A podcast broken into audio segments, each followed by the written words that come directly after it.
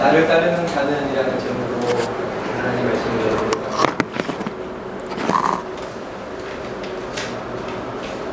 요한복음 8장 12절을 잠깐만 같이 볼까요? 8장 12절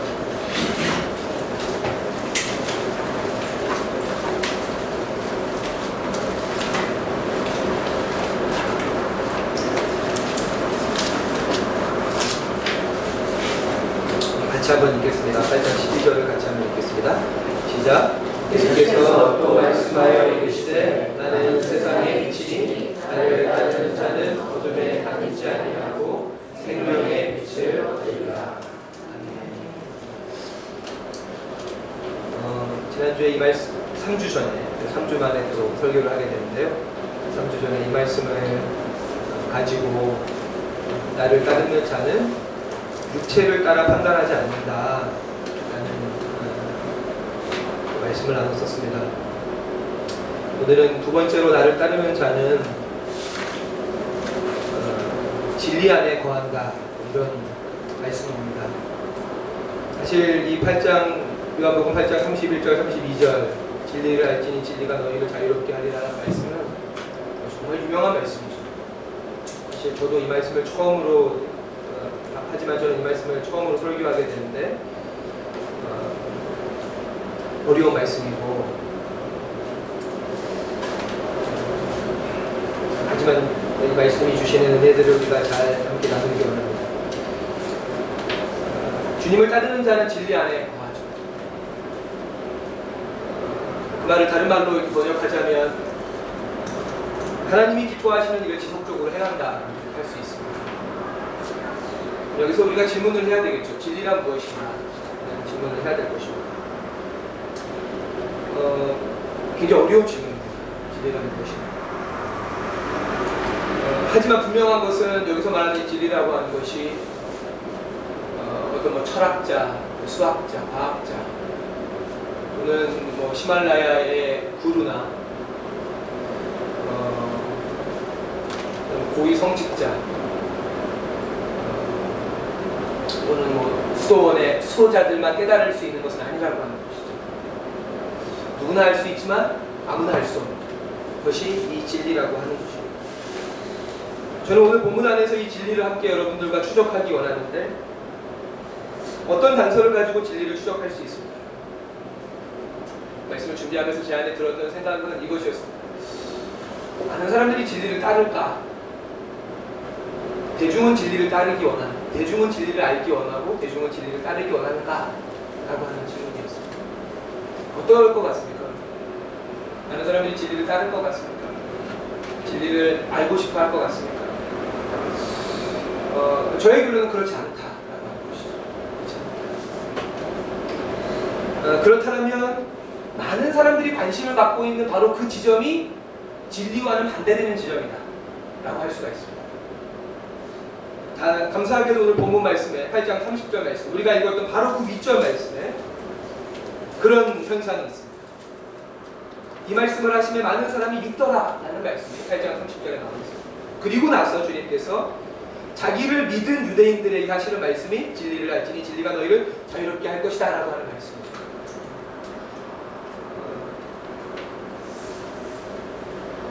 그러니까 바로 이 지점에서 우리는 진리와 반대되는 것을 찾아낼 수 있다라고 저는 생각합니다. 많은 사람이 믿게 된 진리는 결, 결코 대중적이지 않죠. 어, 물론 대중적입니다. 하지만 대중적이지 않죠. 어떤 부분 때문에 이 예수 바로 이 전까지만 해도 8장 전체가 예수님과 바리새인들, 예수님과 유대인들의 어떤 이런 대립, 갈등, 어, 아주 그 서로를 비판하는 날카로운 토론이 이어지다가 갑자기 8장 30절 말씀에 많은 사람들이 예수를 믿게 되었습니다. 어떤 지점 때문에 이들이 예수를 믿게 된 것일까요? 어떤 지점 같습니까? 여러분 한번 말씀을 한번 그 보시겠어요? 그 위에 어떤 부분에서 저들이 예수를 믿게 되었을까? 어떤 부분에서?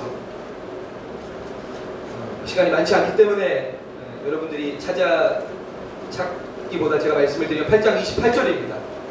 예수님이 하신 말씀 이에 예수께서 이르시되 너희가 인자를 든 후에 내가 그인 줄 알고 또 내가 스스로 아무것도 하지 아니하고 오직 아버지께서 가르치신 대로 이런 것을 말하는 줄로 알리라. 아멘. 여기서 특별히 너희가 인자를 든 후에 라고 하는 이 표현에서 많은 유대인들이 예수를 믿게 된 것으로 저는 보입니다. 저의 어, 이 생각이 뭐 저는 틀리지 않을 것이라고 확신합니다. 인자를 든 후에 너무 감사하게도 지난 주일 안명호 선교사님 어, 설교의 본문도 바로 인자가 들린다라고 하는 요한복음 3장 14절 15절 말씀을 가지고 설교를 해주셨습니다. 어, 그 이거는 약간 그 이렇게 번외의 이야기인데 지난주 설교가 어떠셨어요? 혹시 지난주 설교를 팟캐스트를 통해 다시 들으신 분 계십니까? 저는 한 50번은 들은 것 같아요. 어, 제가 감히 말씀드리면 지난주 설교는 어, 그 설교에서 새사랑 교회를 칭찬하는 내용들을 빼고 21세기 최고의 설교였습니다. 그 일반적으로 기독교인의 세계관은 하나님의 세상과 세상의 세상을 분리시켜요. 이게 어거스틴의 세계관입니다.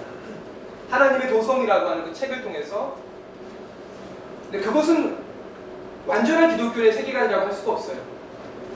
물론 하나, 이 구속사와 세계사가 일치되어서 함께 흘러가는 것은 아니지만 어느 지점에서 구속사와 세계사가 교차하게 되고 구속사가 세계사를 견인하게 됩니다. 그 이야기를 지난주에 해주셨어요. 그 이야기. 어, 저는 이제 대학의 총신 출신이잖아요. 제가 불과 한 10년 전만 해도 여자 목사를 반대했던 사람입니다. 아주 에큐메니칼 운동을 반대하고 아주 철저한 개혁주의자였어요. 나름대로 저는 개혁주의 진영 안에서 훌륭한 설교자들을 잘 알고 있어요. 뭐 예를 들어 박영선 목사라든지 김홍전 목사라든지 뭐 영국의 로이드 존스라든지 캠벨 몰간이라든지 아더 핑크라든지 그 개혁주의 진영에서 아주 탁월한 설교가들을 알고 있습니다. 그리고 감사하게도 저희 교회와 저를 하나님이 이 복음주의권으로 옮겨가시면서 김기성 목사라든지 장석근 목사님이라든지 정영선 목사라든지 곽건영 목사라든지 이 복음주의권 엑큐메니칼 진영의 훌륭한 설교자들도 잘 알게 되었습니다. 들을 뿐 아니라 그분들과의 어떤 인격적인 교류도 하게 되었습니다. 제가 단언컨대 개혁주의 진영의 훌륭한 설교가들의 설교와 그리고 이 복음주의권의 훌륭한 설교가들의 그 모든 설교를 통틀어서 지난주 설교는 정말 저에게는 충격적인 설교였습니다. 그래서 꼭 다시 한번 팟캐스트로 여러 번 제 설교는 안 들으셔도 상관없습니다. 여러 번 반복해서 그 설교를 들으시기 바랍니다. 그 말씀을 그 안에서 해설하교회 칭찬하는 내용을 빼고 나머지 내용들은 정말 정말 귀한 설교였습니다. 어, 지난주 말씀도 요한복음 3장 14, 15절에 인자가 들린다라고 하는 것에 대한 말씀이었고 오늘 말씀에서도 너희가 인자를 든 후에 라는 말씀이 나와 있습니다. 바로 이 말씀에서 유대인들은 열렬하게 반응했고 예수의 예수님은 자기가 대적하고 반대하던 예수를 믿, 는 지경에까지 이르게 되었습니다. 여기서 이 들다라고 하는 단어의 뜻이 무엇이냐면 휩소스라고 하는 헬라어입니다. 휩소스. 이 들다라고 하는 단어. 그리고 이 휩소스라고 하는 단어의 뜻은 높은 계급, 높은 지위라는 뜻이 있고 부와 번영의 최고의 정점에까지 들어 올리다 라고 하는 단어가 휩소스라고 하는 단어입니다. 어, 지난번에 설교했지만 요한복음 6장에서 오병이어 기적을 예수님이 행하시고 유대인들이 많은 유대인들이 예수를 임금으로 삼으려고 했습니다. 우리의 왕이 되어 주십시오. 우리의 배고픔의 문제를 해결해 주십시오. 그때 예수님은 그들의 요구를 거절했습니다. 그리고 산으로 올라가셨습니다. 그러면서 그들에게 너희가 나를 믿는 것은 표적을 본 까닭이 아니라 먹고 배부른 까닭이다. 썩을 양식을 위해서 일하지 말라. 라고 말씀하시면서 자기를 그 기적을 보고 주님을 따랐던 이들의 열망을 의도적으로 이렇게 붕괴시킵니다. 붕괴시키죠. 오늘 본문 역시 마찬가지라고 생각합니다. 인자가 인자를 든 후에라고 하는 그 십소스라고 하는 단어가 유대인들 안에 있는 어떤 그 욕망을 건드린 것이죠. 그 예수님이 살던 시대는 계급 사회입니다. 물론 저도 새롭게 알았습니다. 우리가 살고 있는 2016년도 계급 사회라는 사실을 어, 그 교육부 3급 공무원에 의해서 그는 신분제 사회를 살고 있다는 사실을 저는 제가 해방된 사람인 줄 알았는데 제가 노, 종이었고 노예라는 사실을 새롭게 알게 되었어요. 예수님 시대는 철저하게 계급제 사회였죠. 수직적으로 촘촘히 구별되어져 있는 그런 사회였습니다. 그런 사회에서 너희가 나, 인자를 든 후에 라고 하는 것은 그들로 하여금 아 예수님이 드디어 임금이 되시려나 보다. 우리와 함께 혁명에 나서시려나 보다. 라는 식으로 그들로 하여금 오해하게 할 수 있다라고 하는 것이죠. 그 오해가 그들로 하여금 믿음을 불러 일으켰다라고 저는 생각을 합니다. 이 높아짐에 대한 욕망은 예수님 시대뿐 아니라 오늘날 우리들에게도 보편적인 욕망이죠. 그리고 그 높아지기 위해서는 경쟁이라고 하는 것은 불가피합니다. 왜냐하면 높은 자리로 올라가면 올라갈수록 그 자리는 제곱으로 줄어들기 때문에 말이 좋아서 경쟁이지 사실 무정한 싸움, 무정한 싸움. 우리는 경쟁자를 물리치고 짓밟고 이겨야만 높은 자리로 올라갈 수 있습니다. 그래서 당시에 그 그리스 헬라 시대의 사람들의 꿈은 10부장은 100부장이 되는 것이었고 100부장은 1000부장이 되는 것이었고 1000부장은 만부장이 되는 것이 그들의 꿈이었고 그들의 소원이었습니다. 이것을 다른 말로 하면 승리주의라고 할 수 있습니다. 승리주의. 내가 살기 위해서 너를 죽이는, 내가 높아지기 위해서 너를 낮추는. 그리고 이러한 이러한 삶의 세계관, 가치관은 스스로 하나님의 백성이라고 불리우던 유대인들 역시도 다르지 않았습니다. 그리고 오히려 그들의 그 탐욕이 여호와 신앙과 결합해서 더욱더 강력해지고 그 과정에서 경쟁자들에게 행해지는 불의와 폭력은 하나님의 영광이라는 이유로 정당화되고 합리화될 수 있습니다. 지난주 설교가 그러한 설교였죠. 아메리카 대륙의 그 Native American들에 대한 스페인과 영국과 미국 사회와 정부와 교회의 폭력적인 선교 십자군 원정도 마찬가지고 아편 전쟁도 마찬가지입니다. 우리는 너무나 쉽게 세속적인 영광과 하나님의 뜻을 너무나 단순하게 동일시합니다. 너무나 단순하게. 그리고 이를 이를 당, 이, 이거에, 이것의 당위성을 갖기 위해서 성경의 구절들을 갖다가 붙입니다. 하지만 여기서 우리가 강구한 것이 있습니다. 그것이 무엇입니까? 이 세상이 죄악되다라고 하는 것이죠. 그것도 그냥 죄악된 것이 아니라 우리가 뭐 이제 신문을 신문을 피고 뉴스 요즘에 제가 뉴스를 진짜 안 보거든요. 진짜 무서워요. 뉴스를 보기가. 요즘에 제가 이상한 버릇이 생겼습니다. 아파트 단지를 걸어 다닐 때 하늘을 보면서 걸어요. 하늘을 보면서. 그 사람이 얼마 전에 광주에서 사람이 떨어져서 공무원 시험을 준비하는 청년이 떨어져서 공무원이 알려 죽었잖아요. 제가 일부러 한이 나라 사모하고 좀 떨어져서 걷고요. 하늘 보면서 걸어요.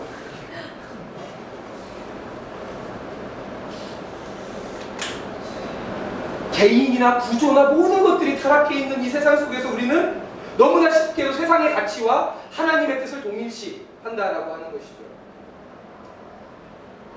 인자가 너희가 인자를 든 후에 내가 누군지 너희가 알 것이다.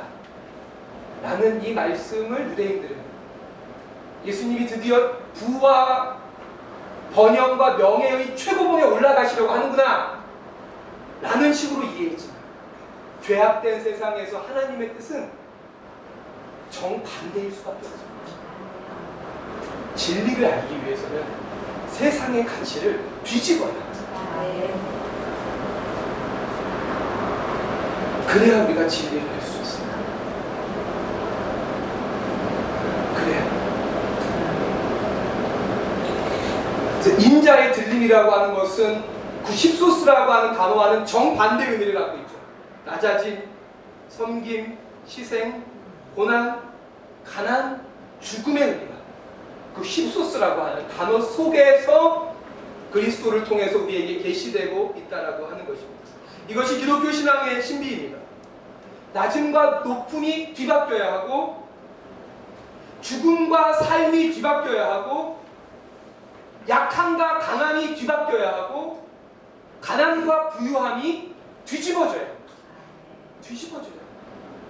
예수님은 누가복음 14장 11절에 무릇 자기를 높이는 자는 낮아지고 자기를 낮추는 자는 높아질 것이다. 라고 말씀하십니다. 근데 인자를 등우해라는 말을 유대인들이 오해했는데요. 그 오해가 이해될 수 있는 오해일까요? 여러분 어떠십니까? 그 인자를 등우해라고 하는 그 말, 말 십소스라고 하는 단어를 유대인들이 오해했는데 그 유대인들의 오해는 용납될 수 있는 것인가? 어떻게 생각하십니까? 예수 그 칩소스라는 단어가 당시에는 높아지는 것을 의미했기 때문에 그들이 얼마든지 오해할 수 있었다라고 생각이 되십니까? 아니요. 절대 용납될 수 없는 거예요. 왠지 아세요? 제자반을 하시는 분들은 아실 텐데 지금 레위기 제자반이 진행 중에 있고 어, 그 제사는 크게 두 가지가 있죠. 불로 드리는 제사하고 불로 드리지 않는 제사가 있습니다. 불로 드리지 않는 제사에는 두 가지 종류가 있습니다. 요제와 거제가 있어요. 요제와 거제. 거제는 뭐냐면 높이 드는 겁니다. 재물을 드는 거예요. 수직으로. 요제는 재물을 좌우로 흔드는 거예요. 이걸 한번 상상해 보세요. 이 그림은 재물을 높이 드, 드는 겁니다. 유대 많은 저, 저, 전통 있는 유대의 해석가들은 거제는 하나님께 드리는 거예요. 요제는 이웃과 나누는 것이에요. 그 제사 안에 그리스도의 십자가가 그리고 거제 이 테르마라고 하는 단어인데 이게 들어 올리다라는 뜻이에요. 들어 올리다. 무엇을 들어 올립니까? 죽은 재물을 들어 올립니다. 들어 올리다라고 하는 것은 죽는다라는 것을 의미해요. 성경에서요. 유대인들은 1500년 동안 거제를 드렸어요. 들어 올려지는 재물마가 죽어야 돼요. 즉 들어 올려짐이라고 하는 것은 구약 성경에서 죽음을 의미합니다. 근데 유대인들은 여전히 그 하나님의 말씀을 거부하고 세상의 가치를 따르고 있는 것이에요. 지금 역시도 인자가 들린 후에 라고 하는 말씀에서 유대인들은 본능적으로 예수님이 죽으시려나 보다 라고 하는 생각을 했어야 됐는데 그들은 그들의 본능과 세상의 가치를 따랐던 것이죠. 사랑합니다. 예수 그리스도를 믿는 이 기독교 길은 고난과 낮아짐과 섬김과 희생과 가난과 자기 부인과 절제와 죽음의 길. 그 외에 어떤 길도 없습니다. 오늘 그림이 아, 아, 앞에 그림인데요. 이 그림을 설명하면서 설교를 마무리하겠습니다. 어, 까라바조라고 하는 제가 까라바조 그림을 종종 보여드립니다. 그 도마의 의심이라고 하는 예수님의 그 상처에다 손가락을 이렇게 집어넣어서 후벼 파는 아주 극사실주의 화가이죠. 이 그림이 1600, 그러니까 1599년에 그려진 그림이에요. 400년 전에 이런 그림을 그릴 수 있다는 것이 로마에 있는 그림입니다. 어, 이 그림의 제목은 마태를 부르심이라는 뜻이에요. 마태가 예수님 제자이죠. 마태복음을 쓴 사람이고 마태의 직업이 무엇입니까? 어, 세리입니다. 그렇죠. tax collector입니다. 세금을. 마태복음 9장에 나와 있는. 예수님이 이 세리의 소굴에 들이닥칩니다. 어, 재미난 거, 아주 재미난 것은 이- 이게 예수예요. 굉장히 특이하죠. 왜냐하면 그 기독교 명화들은 예수가 다 중심에 있어요. 이 사람은 예수를 완전히 사이드로 빼버린 거예요. 까라바조의 용기예요. 이런 그림은 기본적으로 팔리지 않아요. 성당에 팔리지 않습니다. 그 예수의 얼굴을 보세요. 어, 오히려 이 세리들의 얼굴이 훨씬 더 예수님 얼굴에 가깝지 않습니까? 온화하고 예수의 얼굴은 딱 불량배 얼굴이에요. 상남자 동네 깡패 얼굴이에요. 아주 아주 예민하고 신경질적이고 톡 건드리면은 이렇게 어 당장 그럴 그럴 얼굴이죠.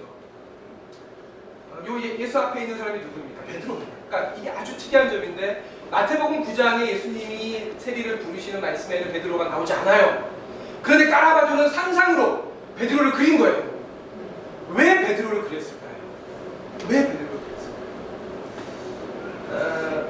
마태복음 4장, 누가복음 5장 놀라운데 팔복 말씀 직전에 베드로를 부르는 말씀이 나와요. 항상 베드로를 불렀을 때 베드로가 어떻게 반응합니까? 배와 그물을 버려두고 예수를 쫓습니다.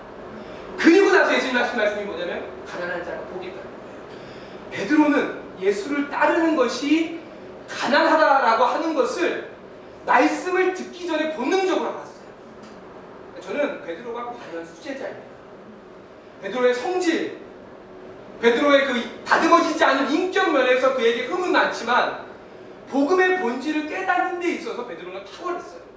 팔복의 말씀을 듣기 전부터 주님을 따르는 길은 내 모든 것을 버리고 쫓아야 되는구나 라고 하는 것을 알았고 이제 그 부유함의 상징이었던 그 세리들을 부르는 자리에 베드로를 데리고 갔다라고 따라가주는 상상하는 거예요. 그리고 이 왼쪽에 다섯 명의 세력이 있습니다. 여러분 여기 이제 요 보면은 이게 나체 같잖아요. 아니고 이게 17세기 스페인에서 유행하던 옷인데요. 완전히 짝 붙는 그러니까 스키니가 아니고요. 완전히 그 사이클 탈 때 그리고 팀장님들 자전거를 많이 타시는데 그 사이클 바지인데 그게 흰색이에요. 흰색 그런 거 영화나 이렇게 그림에서 보지 않습니까? 그 바지들이 입고 있- 다섯 명이 있는데요. 어, 세 부류가 있습니다. 이 중에 누가 마태일 것 같습니까, 여러분? 이 중에 누가 마태일 것 같습니까? 일반적으로 사람들은 가운데 사람을 마태로 꼽습니다. 예수를 쳐다보고 있고 손가락이 굉장히 재밌죠. 이렇게 하고 있어요. 한- 엄지 손가락으로 자기를 가르치고 이 손가락으로 제. 저예요, 쟤예요. 저 아니죠?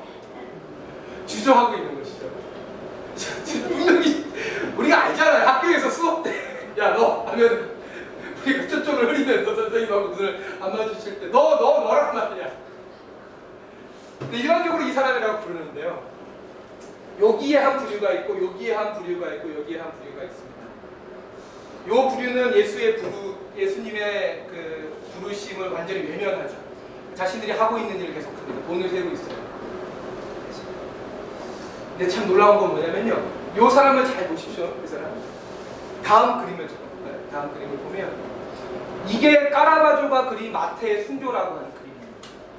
까라바조 말년에 그린 그림인데 요 모습은 앞에 볼까요? 이 마태거든요. 까라바조가 이 모습과 상당히 유사해요.